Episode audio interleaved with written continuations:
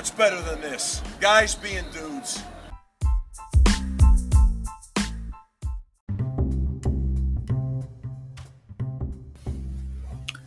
This podcast contains themes and language of an adult nature and is intended for a mature audience.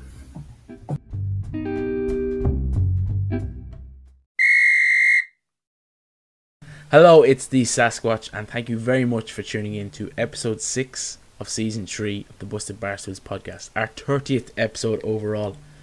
I am joined by the chief of controversy, it's the coach. How are you, mate? Very good, very good. Well, we'll know in about ninety minutes' time or so how how good I'll be for the weekend. But all in all, as an Irish rugby fan, it was uh, it was an okay weekend. Um, I wouldn't be going getting too ahead of myself, but we'll discuss that later. Yeah. Um, We'll get to that later. Sadly, I suppose this evening we are bereft of Messrs. Berwick and the Doctor, and as a result, we've decided to take a more laissez-faire approach as we provide a busted barstool reaction to the weekend, nay, the week that's been. Um, so, strange week, just kind of pretty much Premier League and and two Six to Nations focus on in games. Yeah, terms yeah, of we'd won off. Yeah. two Six Um, Nations. What else do we have? Uh, we, um, but plenty, plenty of weird action going off off the field, which we'll get to maybe in part two. Yeah. Um, yeah. Look, I suppose Arsenal three one victory over Leicester was a was a sight to see, but we'll get to that later. Um, anything else catch your eye from around the sporting stratosphere this weekend, Coach? not particularly that we're not going to touch on. I suppose there was a lot of NBA this week. Um, nothing really. It's one of those. I know last week we discussed was there too much going on, as in sports wise or football in particular, and then the week that's just gone, it's kind of been a dead week, uh, if you want to call it that. It's been a kind of a bye week nearly. It's we didn't have Champions League, obviously, or we did have Champions League. In fact, did we? We did have Champions League, yeah. Yeah, but there yeah, were we the games. Sorry, where the games weren't of interest because we live so close to the British Isles.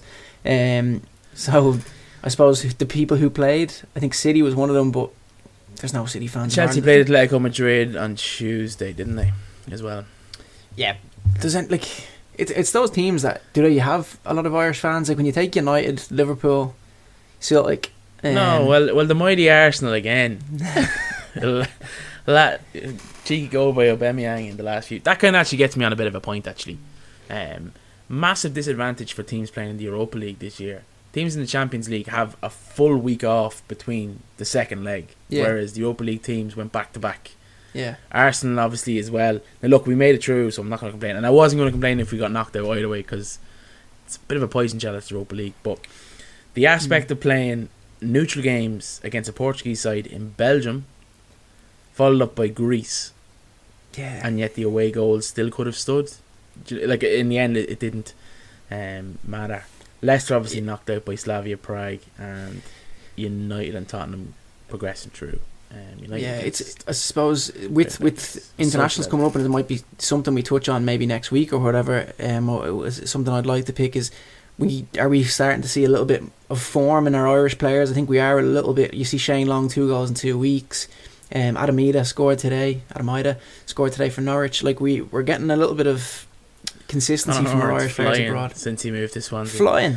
flying. Yeah, and we we might do a little segment on maybe our, our strongest eleven possibly next week before or the week after before we get to um before we get to our international break. Um, but yeah, look, it seems. ahead, but look, here we go. Yeah, well, Um, it. Well, look, why don't we why don't we get into the Premier League because Yeah. I think that's that's the natural progression. So strange weekend. Just for listeners, we're recording this straight after the Chelsea United game, so we don't we won't know the full time score of the Liverpool Sheffield United game or the Monday night fixture, which is Everton versus escapes me now. Everton Southampton.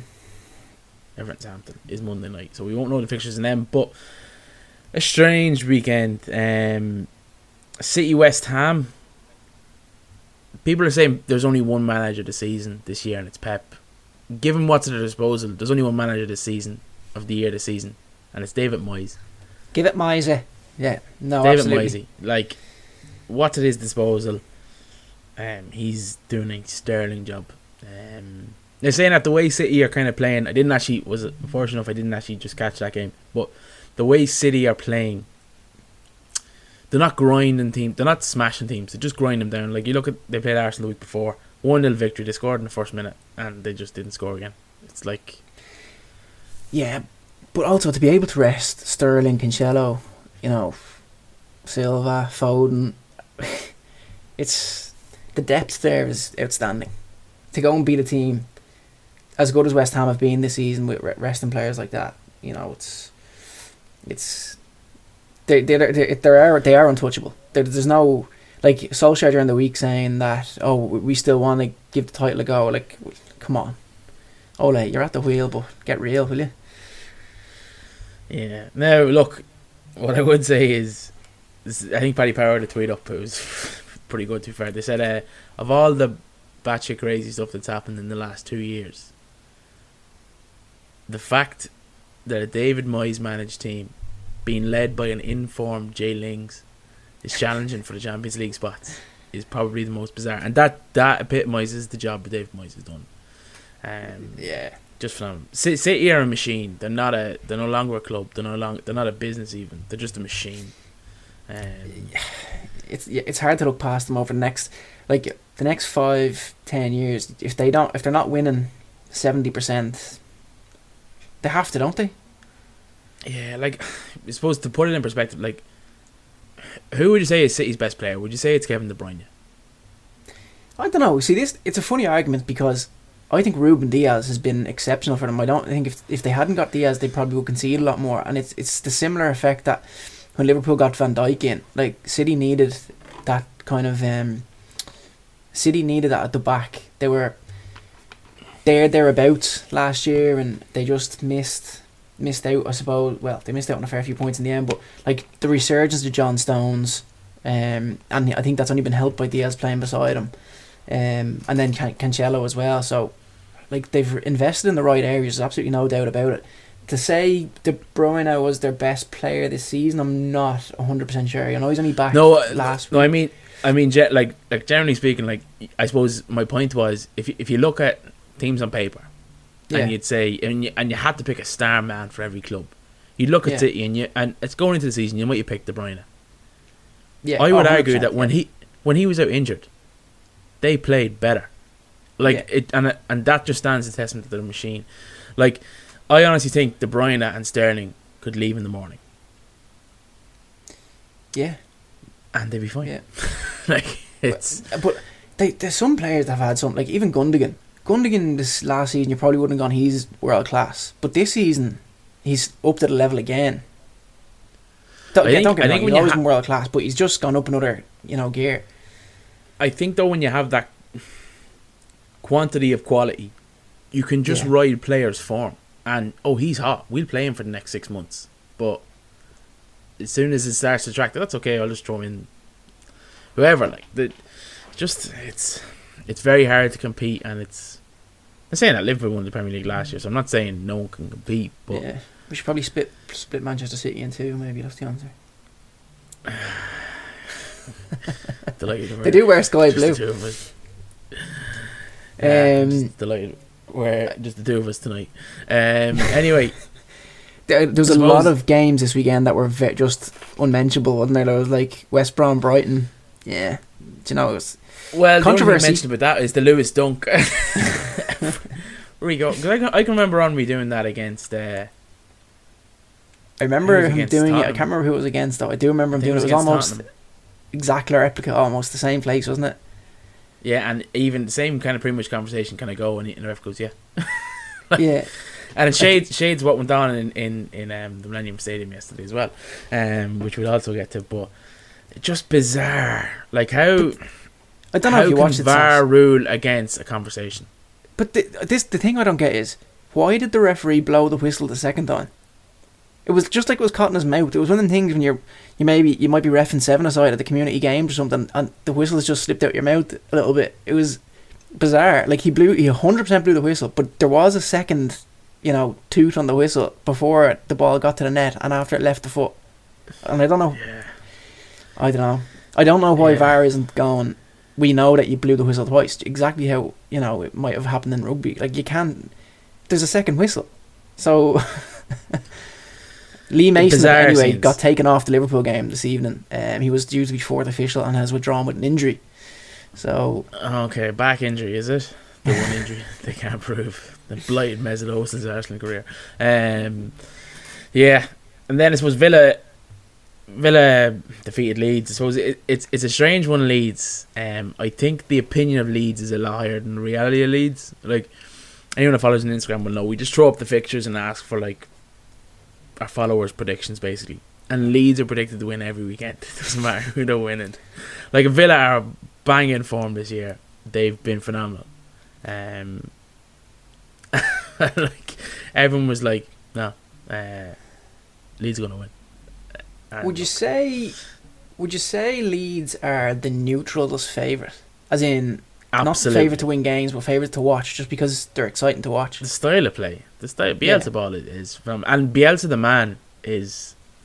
I don't know if you've seen the quote yet during the week. It was, um, "I didn't take Leeds to the Premier League. I coach in the in the Premier League because of Leeds. Like he, he just, they love him there. They love him down there. He's very easily liked. Even even the controversy he did have with like the, the Spygate, whatever you call it. Mm. Um, he just everyone just loved, fell in love with him then. Like it's mad. Like no one's. I don't think anyone has ever profited off controversy as well as Bielsa did. Um, Yeah, the way he does his deals is a little different as well, isn't he? He doesn't really go for massive money, and he only signs one year deals, doesn't he? So Yeah, I think he likes the it- the fear. Okay. Um, he's, he's a nifty oper- operator. Um, uh, Newcastle Wolves, nothing to write home about. Now Wolves have been a disappointment this year. I think to be fair, it's fair Yeah. to say. Um, I and I and I doubt Matt Doherty is that big of a loss looking at his performances for Tottenham. Although they were good today, they had a good win. Um, four 0 Victor didn't didn't watch it. Not Well, interested. the big- Far the big- interested. The big Keane. talking point. I, I presume you've seen uh, Roy Keane and Jamie Keane. making Jamie Redknapp cry. um, but the one, Pretty much, yeah. the piece that stands out for me in all that is Keane, Matt Doherty. What? like, if you can trap a ball, you can play international football. Is what Keane said. The quote, and I don't disagree. When you look at squads now, you look even at the Irish international squad. When we can only play a friendly international with eleven players on the pitch, for some reason we always seem to name thirty-eight or thirty-six. And as a, a week No, like- out, we get rid of six and keep 30, even though we still can only play 11. So, I know where he's coming it, from. It, it was like it, it was shades of a lads WhatsApp group. That conversation, as in someone just blew a head gasket because, like, as a grown up, you have to be able to go. Hold on a minute. Roy Keane is paid to be controversial. He's not paid for his football opinions. He's paid well, arguably his football opinions, but he's No. paid to be controversial. So don't let him wind you up. first and foremost, because all Ke- Keane did was just talk over him. Really, there was uh, there was some truth either side. Yeah. I'd say. I think that the uh, more than the squad, the investment Spurs have put in in the new stadium, in coaching. I think if they want to sack Mourinho in the morning, they have to pay him out thirty five million. It's the investment they've put into that squad. It's their current place. I think we kind of we kind of played jump rope with them. I think we, we jumped above them, and then once they won, they jumped above us basically today. Um, I just don't think they've got their value for money. If I was being painfully honest, and I don't, Yeah. and a controversial opinion, I don't think they wo- will with Harry Kane. And the reason is is that they're over reliance on Harry Kane. I think he masks problems that aren't fixed. It would be interesting And to there needs- see, should Harry Kane leave, what way Spurs would go. Yeah, like, if Harry Kane goes, he's arguably seventy million, is what he'd go for. I'd argue as an no, Arsenal you're as well. So that might even be a bit biased. It might be more 80, 90 million. But if I was if I was the owner of Tottenham, if I was Dan Levy, notorious uh, negotiator that he is, and I sold Harry Kane in the morning, I'd be looking to replicate him in the averages. I'd be buying two strikers worth 35 million each. I wouldn't be trying to, to sign a Harry Kane because Yeah, but the one, the one thing I think we've noticed is that strikers, goal scoring ones in particular, are very, very hard to find now. Um, mm, and the one thing that tells me that is fantasy football. You all the people scoring goals are midfielders, as in the game fantasy Premier League football. And now I'd There's argue no- as well that that's a switch in the last ten years of playing a Yeah. lone striker. The switch away from four four two. Yeah, it, yeah. The, your attacking players are your front three, really. Are they like they need to be rebracketed or rebranded? Um, like there's no way Mo Salah is a midfielder. No, You know, no. Or Aubameyang, or Aubameyang, because I think you can play midfield in fantasy. I don't know. I don't play fantasy anymore. Um, got bored of it. The Premier League one anyway. Um, yeah, and then I suppose I was, I was watching the score. I was watching the Arsenal game and I was following the scores because it was two early kickoffs today. It was Palace and Fulham, and I think the BBC had got Palace Fulham. I'm willing to be corrected, but on the app I was looking at it said it was on BBC. So I think that's part of the the deal to televise all games until fans get back in the stadiums. And it looked like a drab affair stats wise. I think Fulham might have had um, one of them had 14 shots. I think six were on, on, on target, and it's just nil all. Drab affair. The Arsenal game, good win for us, but I think it was it was quite obvious. Both sides' performances, maybe less so Arsenal because there was a number of changes, but Leicester were out on their feet. They were wrecked, and you do start to see the impact of the fixture congestion on a smaller squad like a Leicester.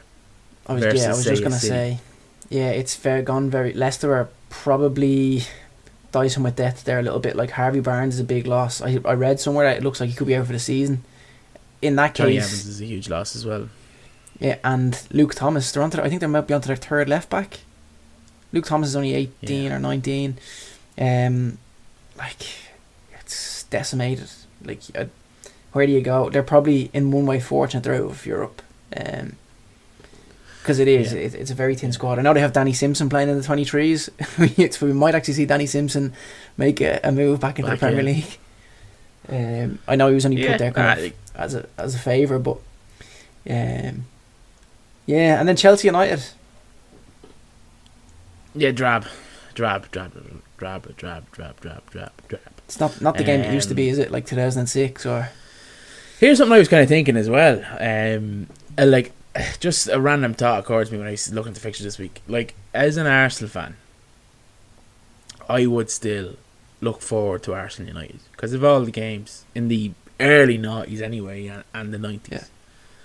But I wonder now for United fans, do they would they look forward to an United Chelsea match more, or an Arsenal Chelsea match? Like like uh, they'll always look forward to Liverpool, and Man United fans based in Manchester will look for, always look forward to the City Derby, which where I don't think. Maybe I'm I'd be remiss to say it, but I don't think a lot of Irish United fans get the buzz about beating City, other than where they are on the table. If that makes sense, do you know what I mean? Like yeah. I I, I love beating United. I would say United fans probably hate and look, listeners, feel free to get in touch for for next week's show. But I would Yeah. say United fans probably would prefer to beat Chelsea than Arsenal purely because of the money factor. To be able to say, you know, a big fu to, to you and your money, Roman, but Mm. see you later, take the three point. That's just what I would think. Um, yeah. I It's a shame we don't London, that- London that- isn't a trip that excites teams anymore. I don't think. Any Well, who- team in London, it's unless you're within London, Who- like your Chelsea, or Arsenal, and whatever. Who's look and look in in London? There's always a huge bragging right of we're the top team in London, given the amount of top teams in London. But none of them are really. They are like like you've two two Manchester clubs, a Leicester club, and I suppose West Ham. Like do you know, um, there isn't a huge quantity of West Ham fans in this country. We do know one. Um, sadly, he's not with us tonight. Um, but I wonder, I wonder sometimes as Irish fans are we are we robbed of? Because there's very few club support in this country. Are we robbed of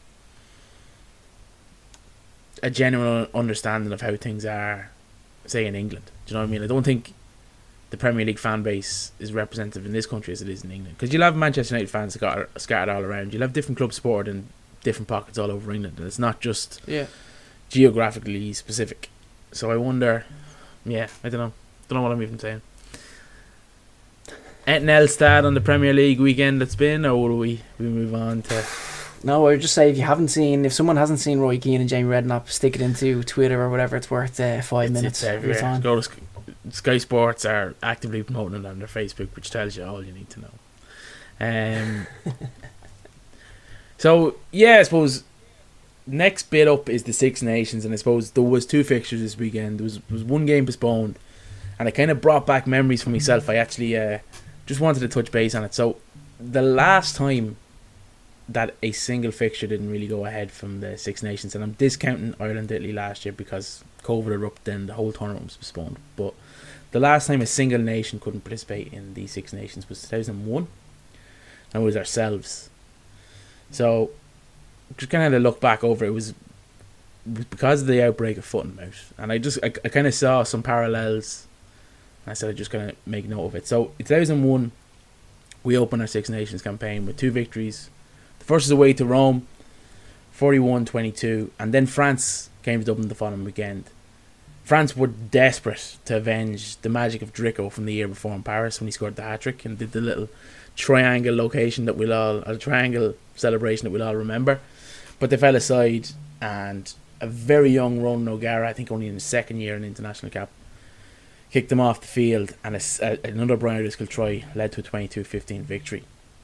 Following that game, disaster struck, and foot and mouth ravaged through the rural Ireland.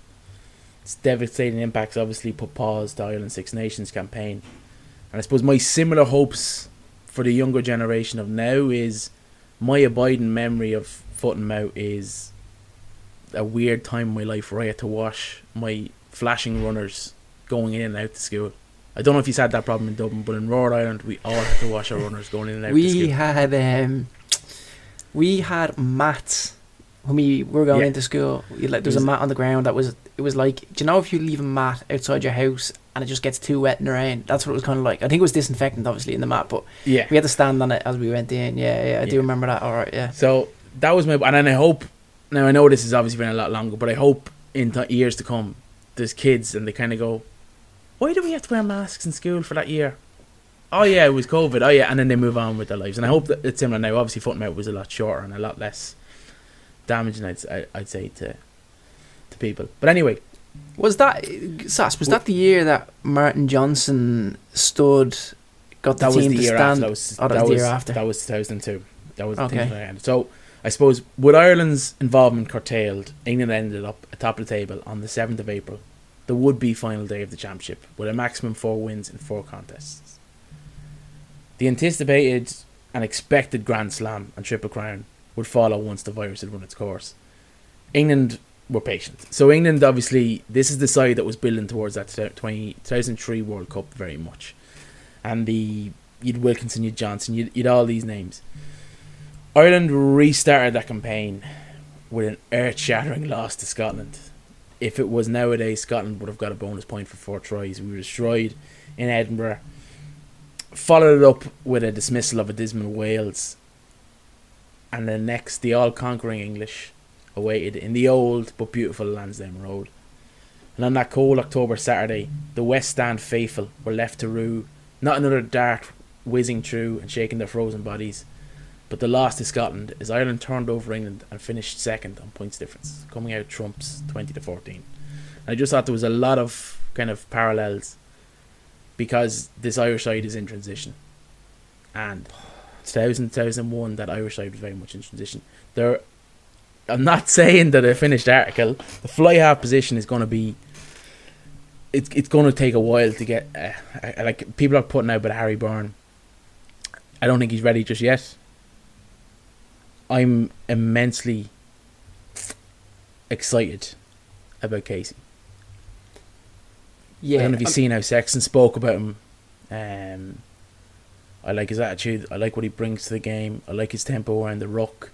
Problem for Ireland for the last two years has been Conor Murray's not passing the ball off the deck. He's taking a step and then throwing a pass. Craig Casey was in his first start. I know. Look, Italy. Let's not beat around the bush. That Italy side is bad, so you can't really judge that performance on anything.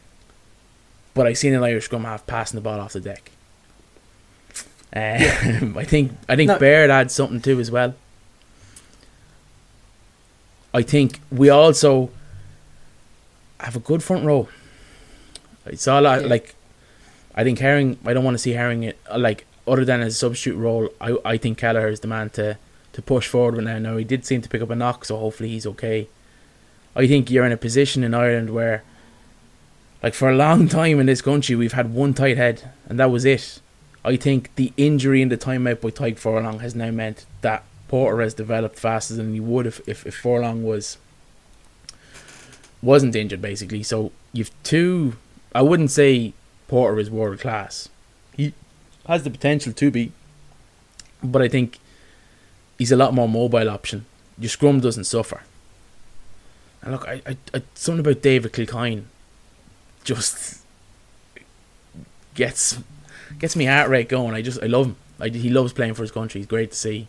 And then you got Keane. Yeah, like he was impressive yesterday. Kilcoyne was Kilcoyne was great. Um, James Ryan was outstanding. Um, Will Connors, unbelievable game. Obviously, Yeah. points on the board. but, like, from, I suppose the one thing I would like Will Connors is fantastic, but we will never struggle. Well, I'm not saying we'll never, but I think we'll always have a good good back row in this country. Just seems to be place we never really struggle. Yeah, like, even in the we, I don't think we've any problems in days where it in, in the forwards, do we? I don't really like, there's nothing it worry now. about. I don't think in the forwards. I don't think you're, it's it's injuries, like, but but what other country doesn't have the same problem? Like maybe the All Blacks, but I think we've a very strong front row. I'd like maybe a second hooker better than Herring, but look, I, I think well, look, Kelleher, I think is is is young and coming through, and I think he, he will be Ireland's future hooker. Um, maybe if I was being selfish, I'm better footballer at eight, but that's been like selfish. Scrum half, I liked Casey. Is, is he is he is he ready to start every single game? And maybe not just yet, but there's a lot of promise there. Fly half is going to be the issue. But I think I think But- your both I think both your halfbacks is a little bit of an issue because if Murray doesn't play the next game, because we don't know we know he's close to a comeback or whatever, but if he doesn't play and we know he's got two weeks, if he doesn't play that next ga- game, you have to give. Okay, I'm not sure Gibson Park would have been the everyone's first choice to be number two. Like, I think there's players in this that aren't in the squad that possibly could do a better job. Like we had this argument at the start of the tournament whether I think it was mentioned on another um another podcast that um you know you can't have Cooney and Murray. It was Ron O'Gara said you can't have Cooney and Murray in the same squad. Well, Murray's been out the last two games, so can we have Cooney in the squad now and start him ahead of Gibson Park? Now I know you have your thoughts on what may or may not have happened, uh, you know, behind closed doors or whatever, but I don't. I'm not convinced that Gibson Park would have been the first in in anyone else's mind. Um, I think we do probably have a problem there because I'm I'm not convinced Murray's the person to to take us to the World Cup. Like I think he's I don't very no, I don't think slow. he He's- is, but but I think So he's the one. Are we not to missing that? uh, and year. this is something I've argued a lot with with friends and stuff that we've no succession plan for nine and ten. We just we just don't either But don't think seem do to know what have we a want. succession plan for nine. I think if it's a succession plan for nine, it's Casey. Yeah, but what if Murray's Right. injured? Like who do you who do you start in, in the group stage in France if if Murray's injured or, or not picked? But the World Cup is isn't Casey- happening. The the World Cup isn't starting next week. No, I get that, but like, do you think Casey will be ready by twenty twenty three? Yeah, Absolutely. And then who's Two number years. two to him? Gibson Park or Luke McGrath? I don't know. Yeah, I don't. I don't get. Like, does Murray Luke make the McGrath's squad? Absence. No. No, he doesn't. Well, he might do because he might be in a backroom position at that stage. But no, he doesn't. he doesn't. Like, well, look, I- don't think he should. But like, I'm an idiot with a microphone. I'm not. Right. So here, this is this is the debate I've been having for the last two weeks. If Murray doesn't make the World Cup, okay, or isn't, we don't think he'll make the World Cup, which I I would side with you on that. And again, I'm just another idiot with a microphone.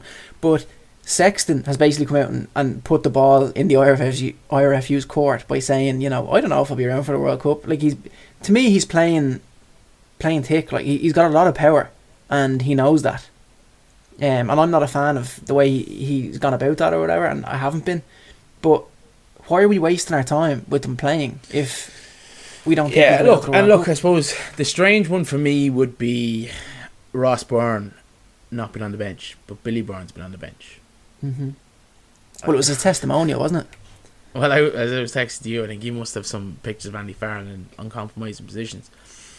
But uh, the thing for me is, is, is Harry Byrne. I just I don't think he's just ready just yet. And I know you're saying I will throw him in if he's old enough. He's he's he's he's uh, ready. But it's slightly different than rugby.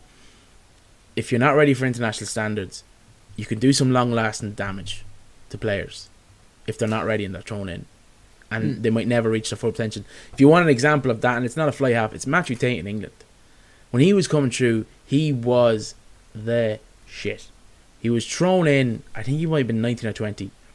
He was picked up by Gavin Henson and he was dropped from the English squad the next day. He never played again. Like he played a few games for English rugby, but he never really lived up to his billing. And look, he could just be wasted talent, but he was blighted by injuries and stuff like that can really knock a young player. Like the rugby press doesn't tend to hold back or shy away. So I just Harry Byrne. I just think it's it's a year he needs. It's a year before, year before he's, Yeah. ready. Yeah. and- Will he but be good enough to be to be the starting fly out for the World Cup? I don't know, but he'll be on the bench.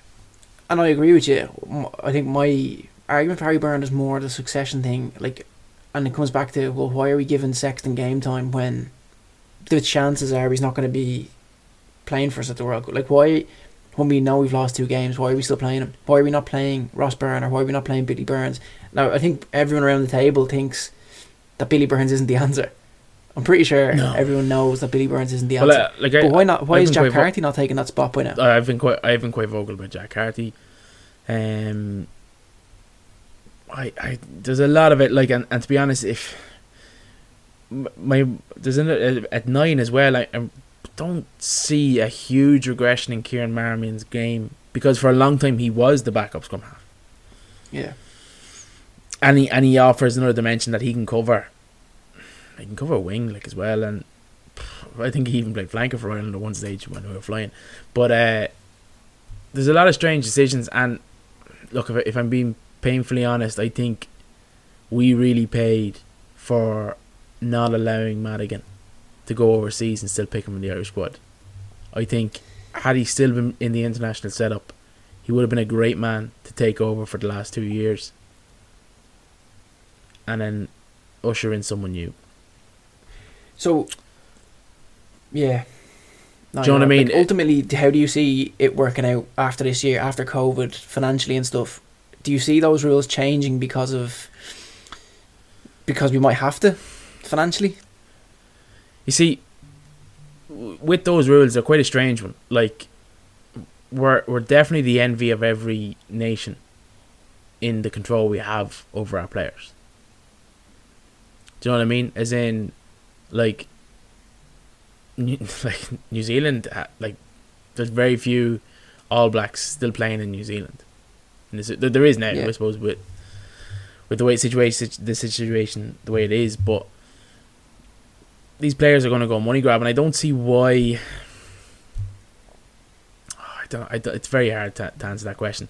The issue is supposed to the salary caps and the discrepancies in salary caps. Like the the Irish provinces are actually one of the better paid. If you look at the Pro 14, they're I think this the squads themselves have an extra million to play with over Scotland, and I think they have an extra three million to play over the Welsh regions. But France dominates. They I think they have eleven million per squad.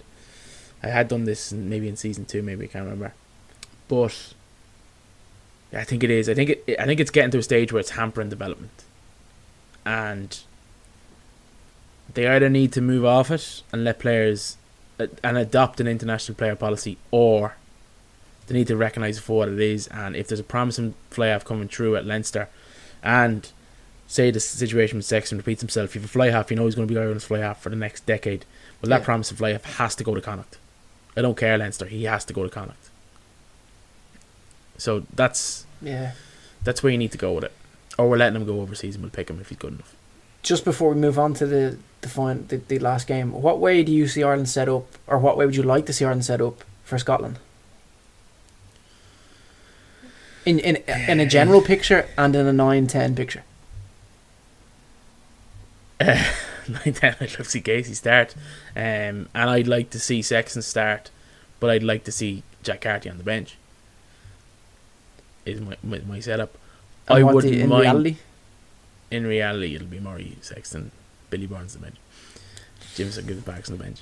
That's what it will be in reality, and I don't know why. I'm at loggerheads on that aspect of it. There, the there has been improvements, and look again, Italy are poor, so I. The pack pack was good. I'd like to see Kelleher uh, hooker. Yeah. I like the concept of Tadhg Furlong starting and Porter coming in because he's that bit more mobile. Mhm. Scrum doesn't take a backward step, but he adds that mobility against a tiring pack in the opposition. I'm kind of Kilcoyne, Healy.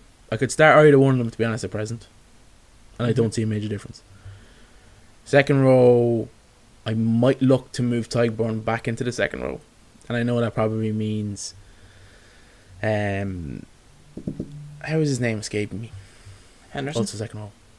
Henderson. I know that probably means he drops to the bench. It's a strange one to go from being captain in the game against France, playing against Italy and playing relatively well, and then being dropped to the bench. But I think Tadhg Beirne, James Ryan, because Tadhg Beirne is a great player, but I, I like that extra mobility in the back row. I don't know why Josh Josh Van der Flier wasn't picked. Was he injured? No, he played for Leinster tonight. He's captaining. I think he might be even captaining Leinster tonight against Glasgow. Yeah, yeah. So I I thought he was great in the first two games, and look, but look, let's get on because it was only Ireland Italy. I don't know why we're still here. Yeah, Wales England was a smasher. very interesting game. let's put it that way. Um, what do we say? The first two Welsh tries highly controversial. Um, and I don't know who who what uh, who did you opt for your coverage for the England Wales game? Did you go Virgin Media? I didn't. Did you well, go BBC? apologies, apologies. I had Virgin Media, but I did swap over for for the afters of him. Okay. Well, I watched it all on BBC, and the most interesting part was the halftime. So they replayed the initial try, and they had the audio up. And Martin Johnson was that angry and disgusted he actually couldn't speak. they, they had to refuse. Now, look, it was very. They kept pushing and pushing the point, and look, it was a terrible decision.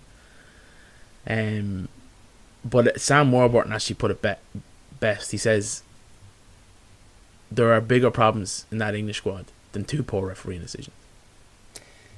Yeah, Yeah, And- and, it's I, I think it's the Saracens issue. It's the, it harped onto it at the start. I think those players haven't played club rugby since December.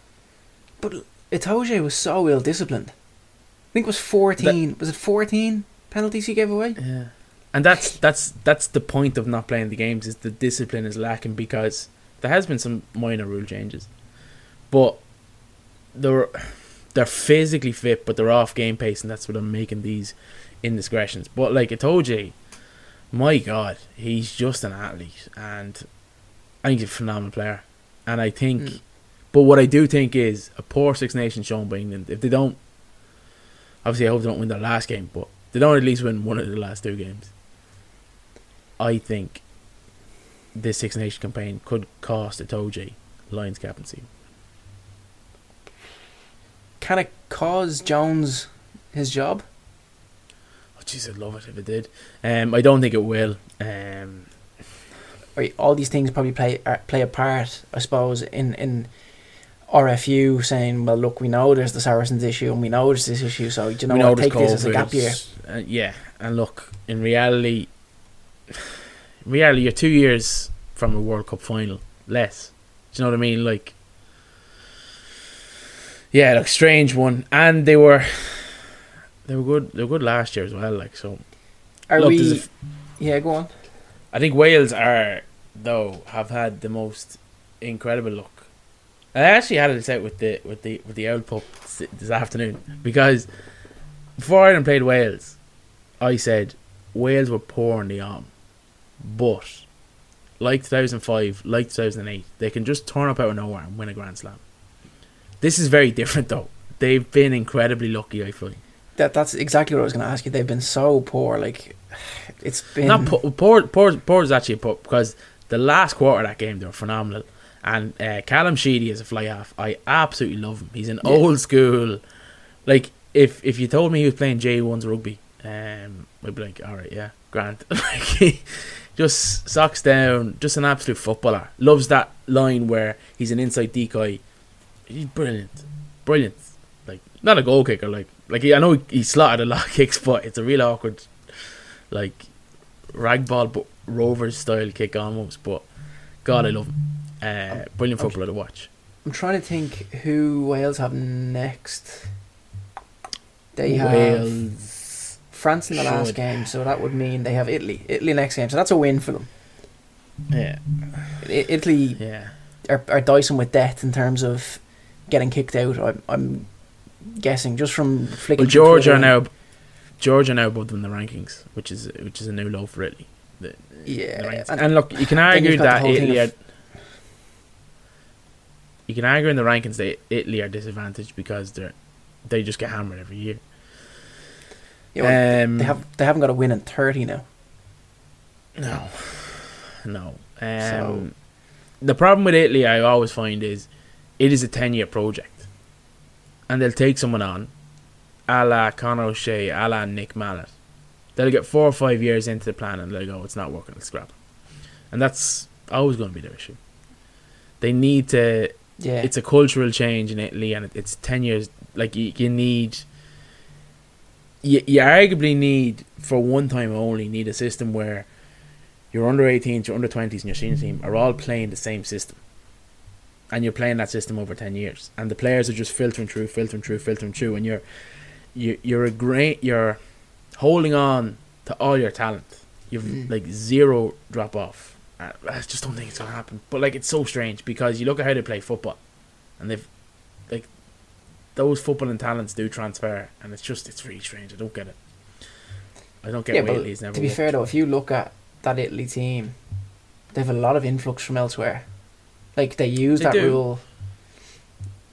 They use they that rule. do, but even even when they didn't. And look, don't like people. People have slate have been slating Ireland for for the la- over the last couple of months about the number of foreign based, foreign born players playing for Ireland.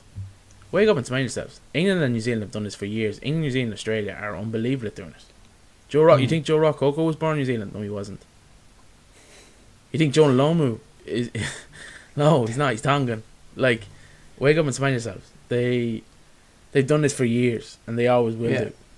And I th- and I think what's, uh, how do I say this? I don't know. Like someone called out Ulton Delan about not being an Irish born player, saying he's French. His mother's from Tralee. Like, and he lived his whole life in Tralee. His mother was working as a nurse in Paris. Do you know what I mean?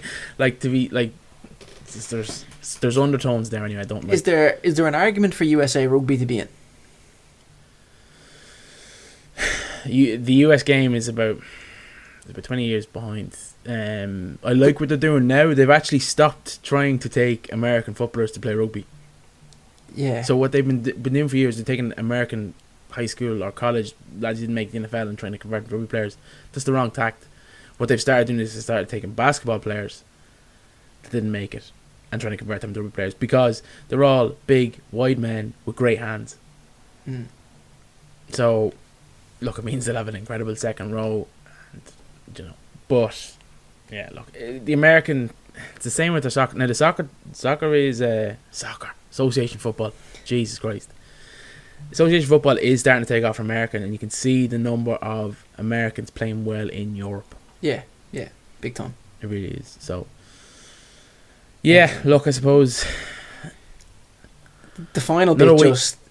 Sorry, I was going to mention just the France Scotland game, like travesty from the French point of view. Um, someone needs to be held accountable because they were the ones that put the whole tournament at risk at the start by saying, you know, we're not comfortable with this and we need to follow these and make sure every other country follows these restrictions, yada yada yada. Well, it won't be let into our country if they don't. And then they go and, you know, I'm up for everyone gonna be slight tinfoily here. Go on. So France actually came out and said they reckon they got in Ireland, which is funny because we've had no Irish players or staff test positive in the last two weeks. My tinfoil hat is the tinfoil hat take of the week is the because it was a backroom player that tested positive first, right? And then it took a few days, and then the players started coming out. And now I think it's around 13 players have tested positive. I reckon that backroom staff member tested positive on Thursday before they came to play Ireland. And they ran the gauntlet. They said, it's one case. Let's not announce it till Monday because it was announced very early in the Monday morning. Let's not announce we get back to France. We've a week off there. Chances are we can outrun this thing and we can play Scotland. And it's backfired on them. And that's my tinfoil hat theory of the week. Um, that's I think they've done that. I think they've ran the gauntlet. They've said it's only a backroom member of staff. Everyone else is testing negative. Let's go to Ireland. Let's play it. We've a week off. We really have we we've twelve days basically between fixtures, and no. It's my tinfoil hat theory for the week anyway. Jesus, yeah. Look, it it's it was it's a shame because it was going to be a great game. Yeah, yeah, it would have been a great game. It, it, it might now be played in October, a la Ireland, England, two thousand one. What they've, they've got But, three uh, dates in, in up in the air, don't they? Like a July date, an October date, and then the other one is like a how soon can we get it type of thing. Yeah, um, I think the clubs are, are causing a bit of stink. Still no date to be ironed out, but like very much with the Irish thing, the Irish thing, that was different, I suppose, because it was waiting until foot and mouth left Ireland because we we three games to play. I think the clubs are going to be told. yeah, Yeah, it's not. Yeah, yeah. Look, unfortunately, or like, or they'd push the rabble back a week. Do you know. But anyway, look, we've mounted on far too much. Why don't we take a quick break and return after a quick word from our sponsor?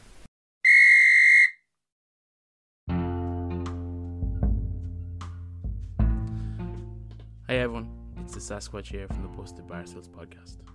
This episode is produced in partnership with our friends, the Square Ball, located just off Merrion Square. Doing it rough at this moment in time with the pandemic, so make sure to give them a follow on Instagram, give them a like, give them a share, and hopefully someday soon we'll all be able to get back in for barbecue, pints, and sport.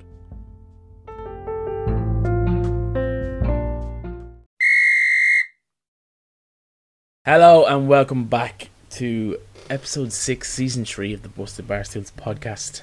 Now we're gonna run through a segment that may be familiar to some of you. It's the good, the bad, and the ugly, but we've added a tweak this week. We've added the strange as well. So I'm gonna read out the headlines as such, or the bits of news, and myself and the coach will break them down and have a quick discussion on them. So starting with the good,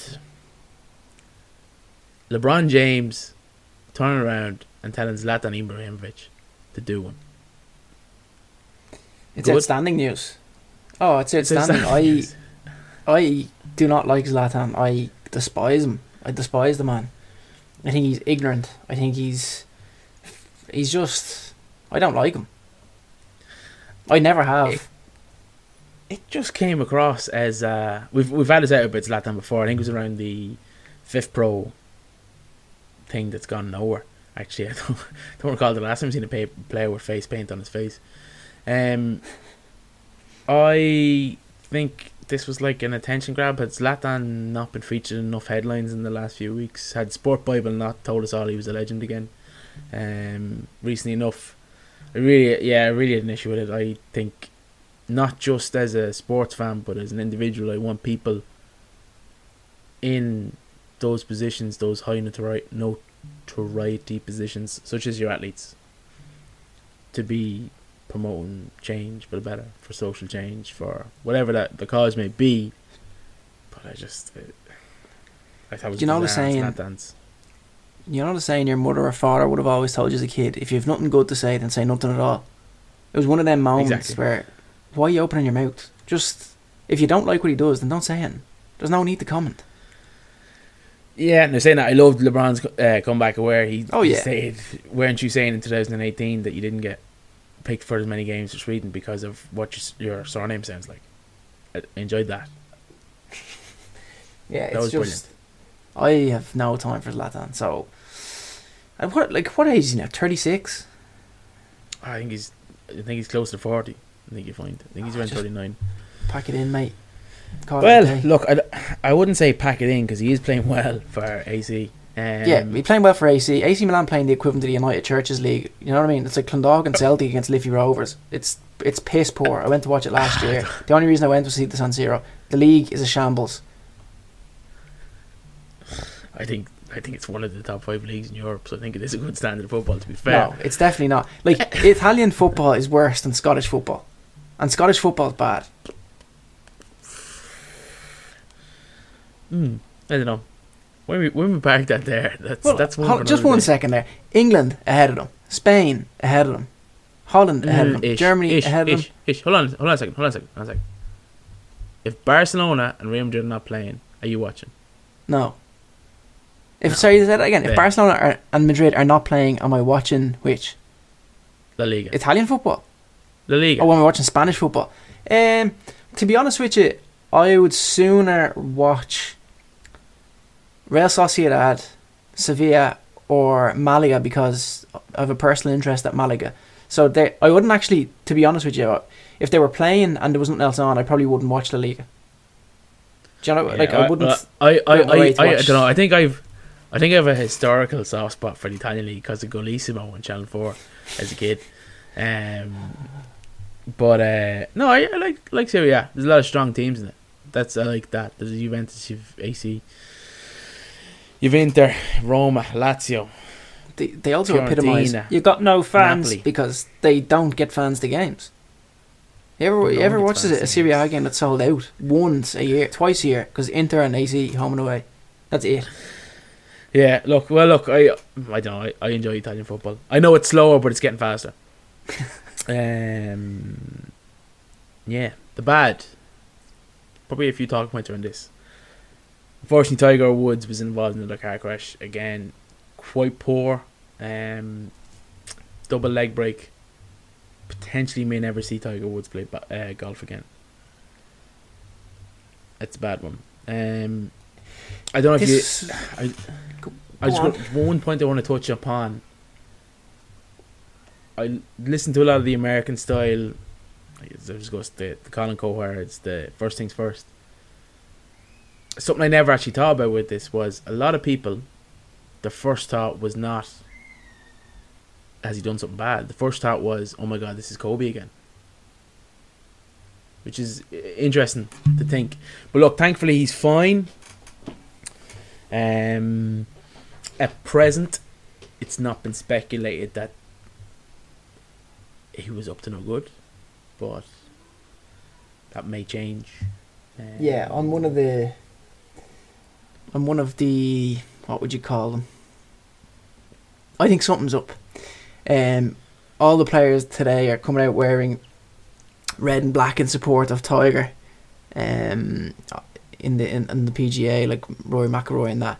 And f- to me, it just stinks of Luis Suarez and Patrice Evra. Um, when there was a comment As made by Suarez and the Liverpool players the following week, Kenny got them all to wear the T-shirts supporting Suarez, you know, all this sort of stuff, and then it comes out that it it seems as though what was said was factually said, and I just think this has has reeks of that a little bit. That the players are coming out supporting him, and it's gonna come out in a few days that X, Y, that's and Z was in the back to bite system. Yeah, you know he's he's on the he, he beat up, you know, a, a, a sex worker or something. It just has that vibe off it. Seven a.m. Car uh, crash. You're a once bitten, twice shy type of guy. Yeah, look, the 7 a.m. thing, it's strange because he was coming from somewhere, not going to somewhere. If that makes sense. Well, he was on going to he was going to shoot. He was going to shoot with um. Yeah, but he was coming. two he wasn't players. coming. He wasn't coming from home. Oh no, that yeah, sorry, yeah, I know what you mean. Yeah, yeah, he wasn't coming from. Well, he was coming from a hotel, isn't it? I think is what we know. Yeah, well, in, I And think the initial report. Look, looking at the wreckage pictures, it looks. All right. Well, That looking at the wreckage report. Pictures, it seems- yeah, it seems as though there's a suitcase at the side of the car that's kind of crashed open. Um, looking at the wreckage pictures, now I may have looked at it wrong, but it just seems as though now that, that means nothing. But if you look at his interviews, the week beforehand, and many of them have been sent into our our uh, WhatsApp group, our friends' WhatsApp group. His eyes and his face look. He's talking about the Tiger Woods Foundation, and his eyes and his face just. He looked like he hasn't slept in a week. Um, quite Yeah, glazed, if you want to call it that. And look, people have these things, but it doesn't look great. yeah. I suppose it's, it's one of those ones where time will tell, and eventually the truth always washes out.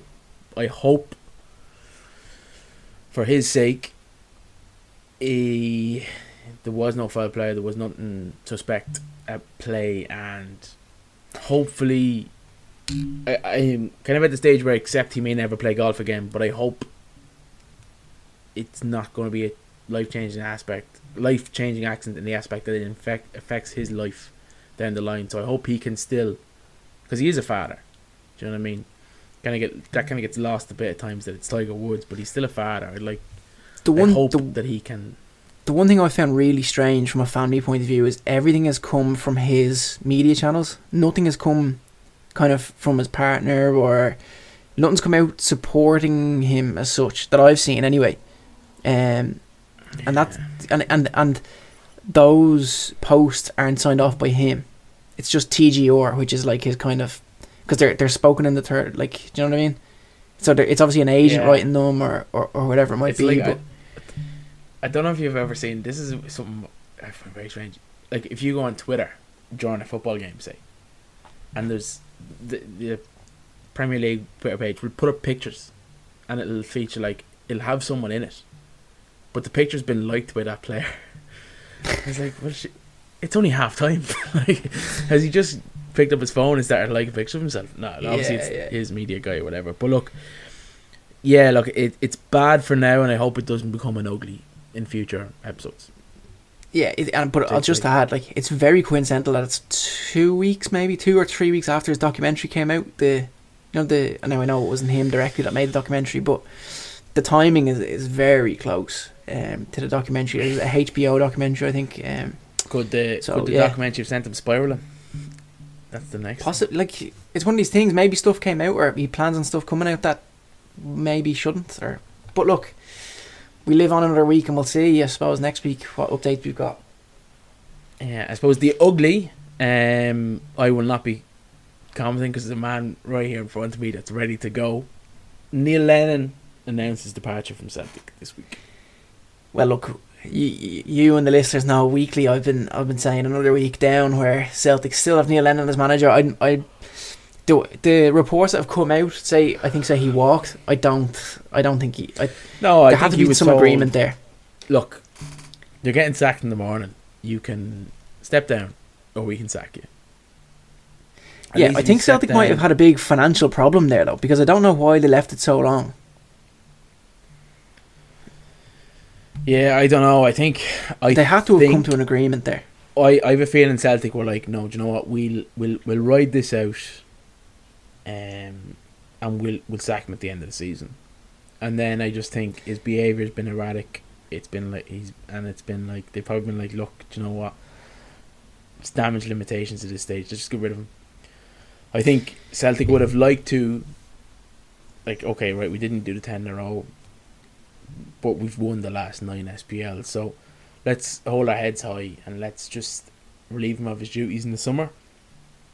We can now spend this time. We know he's not going to be manager. We can spend his time recruiting a new manager. We can give it because you know there's been like murmurs of Rafa coming in and all this kind of noise. And like, right, let's just put his bed and we'll let him serve his time at the end of the season and we'll have a Hmm. new manager ready to come in. We literally announce it and then two or three days later we'll announce the new manager. But I think it was just like here, this is just dead horse. Let's just flog it. Let's get rid of him. I think the it didn't help that their summer sign like they've got players in the club that wanted to leave in the summer openly Mm. said they were leaving in the summer and the recruitment probably didn't go as they planned. Um, And and is that and another fact too? They said, well, look, do you know what?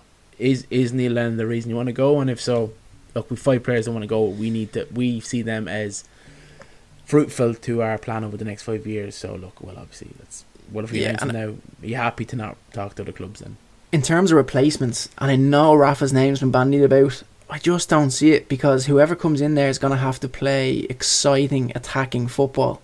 Because the fans being back in the ground next year, please God, they're, that's what they're going to want. You're, they're not going to want two banks sitting behind the ball and, and hoping for a 1 0 win. It's just not going to cut it. Um, whatever way it goes, like, I've seen Roy Keane's name, I've seen Eddie Howe's name, um, Steve Clarke's name has been in, in around. Like, I think Eddie Howe's a perfect fit. It's almost you're you're starting at that whole Rodgers process again.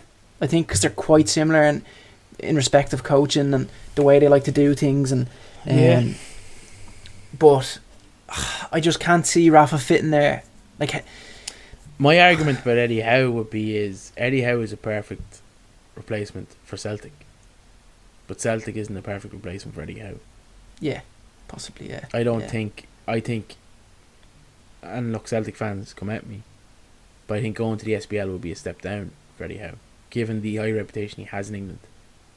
And if he was to look for a job this summer, I Mm. think he'd find it at a recently relegated club. Yeah, another one. Uh, Frankie Lamps, Fat Lampard. I think he. I think the thing about Lampard is he didn't really have that much experience anyway. A season at Derby, uh, he got good loan players in there from Chelsea. Now the I string in Lampard's bow that would complement Celtic is Jody Morris because he played for so long in Scotland. Um, I obviously Jody Morris being though- Lampard's first team coach. So if you could, if Lampard could do a good recruitment job there, um, he'd build up a CV if he could get a win. I wonder if, given Celtic's religious history, if a player that's legend of a club in royal blue would be a good fit with the fans. I wonder. Hmm. I'd like to think we're past that those days, but I wonder. Yeah. Yeah, possibly. And then the other thing is that I'm reading all the papers this morning. Um, the Sunday headlines seem to think that Stevie G has already been tipped, and we all know Stevie G will take over Liverpool at some stage. I think. I think it's uh inevitable, but I do see that Klopp is is being touted to leave a lot sooner than his agreed contract. So I think he agreed a contract maybe last year to, to last five years. Um, and that he, he he had already openly admitted that he would be taking a, a break after that. Um, but there was multiple reports this morning that that may that may be a lot shorter than what has been agreed, and also there was reports linking him with the Germany role after the World Cup.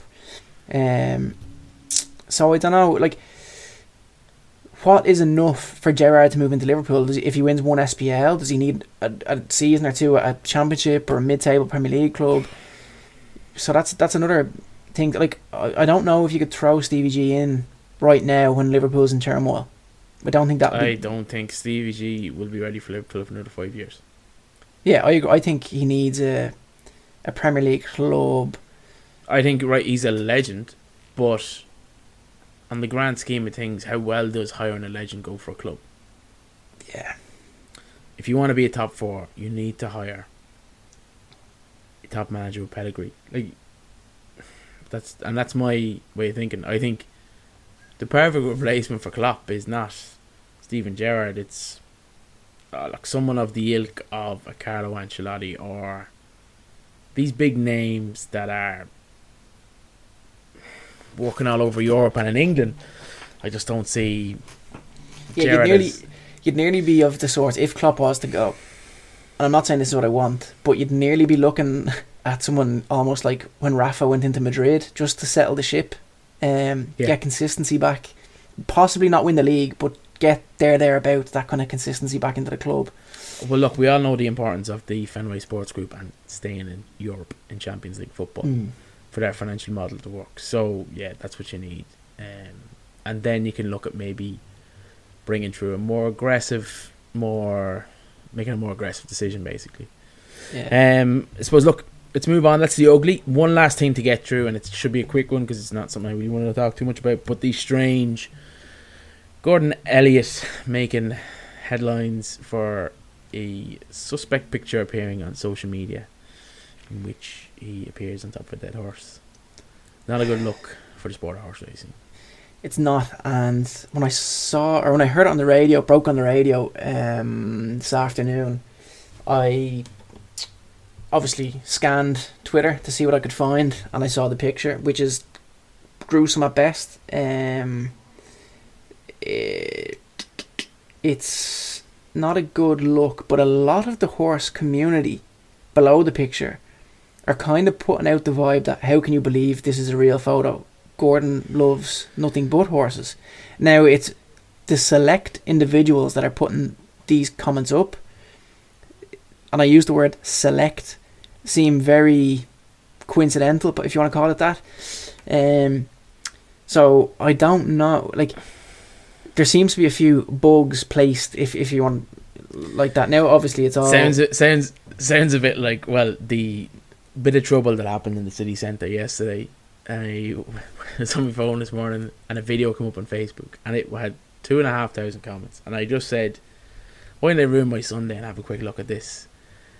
And it's a bit like the amount of people who have a Palestinian flag as their Facebook profile picture, saying that, that the fellow with the firework was obviously a Garda plant, and it's all a conspiracy. How how could the man with the firework be the only person in the shot wearing white when everyone else is wearing black? Stuff to that ilk. It's yeah. yeah. Look, I suppose from my I've seen the picture as well.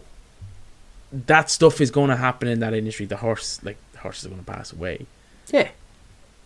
And maybe as part of your day to day basis, there will be jokes made at the expense of the dead horse because it happens a lot. The issue again is camera phones will ruin more careers than poor performance in the workplace. Yeah, and if I don't know the horse community, but if this is deemed to be as bad as coming out, I would worry for someone like Gordon Elliott's reputation because Gordon Elliott's. Let me put it this way to you: in five years' time, Gordon Elliott's reputation in the horse community will still be as strong.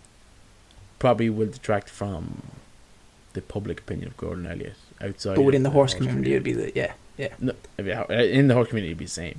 yeah. It's just a bad look. Um, again, it's smartphones and dumb people. It's not a good mix. Yeah, yeah. Look, it, Yeah, it's it's a disappointing. Don't put that shit out there. Yeah, Like, well, I can just uh, say I've seen the picture, and to me, it doesn't look photoshopped. like No, it- that's the thing. Like, oh, that I heard that as well. It's people saying it's Photoshop. Like, like I was saying, but like just call it what it is. Like the horse that passed away, and look, unfortunately, in the industry, horses pass away is a regular occurrence. We all love the horses, so it's quite hard to take that home with us. So instead, similar to a doctor, we've Yeah. relied on humor to get us through. The picture shouldn't have been taken, and it definitely shouldn't have made its way to social media. We can only apologise for any distress caused. Closed statement. Shut your mouth for two months. People forget. Yeah. It's my cynical view. Ah, look, you're right. You're right. You are right. Well, look. It's probably been a shorter episode, maybe. Well, maybe it's a bit longer.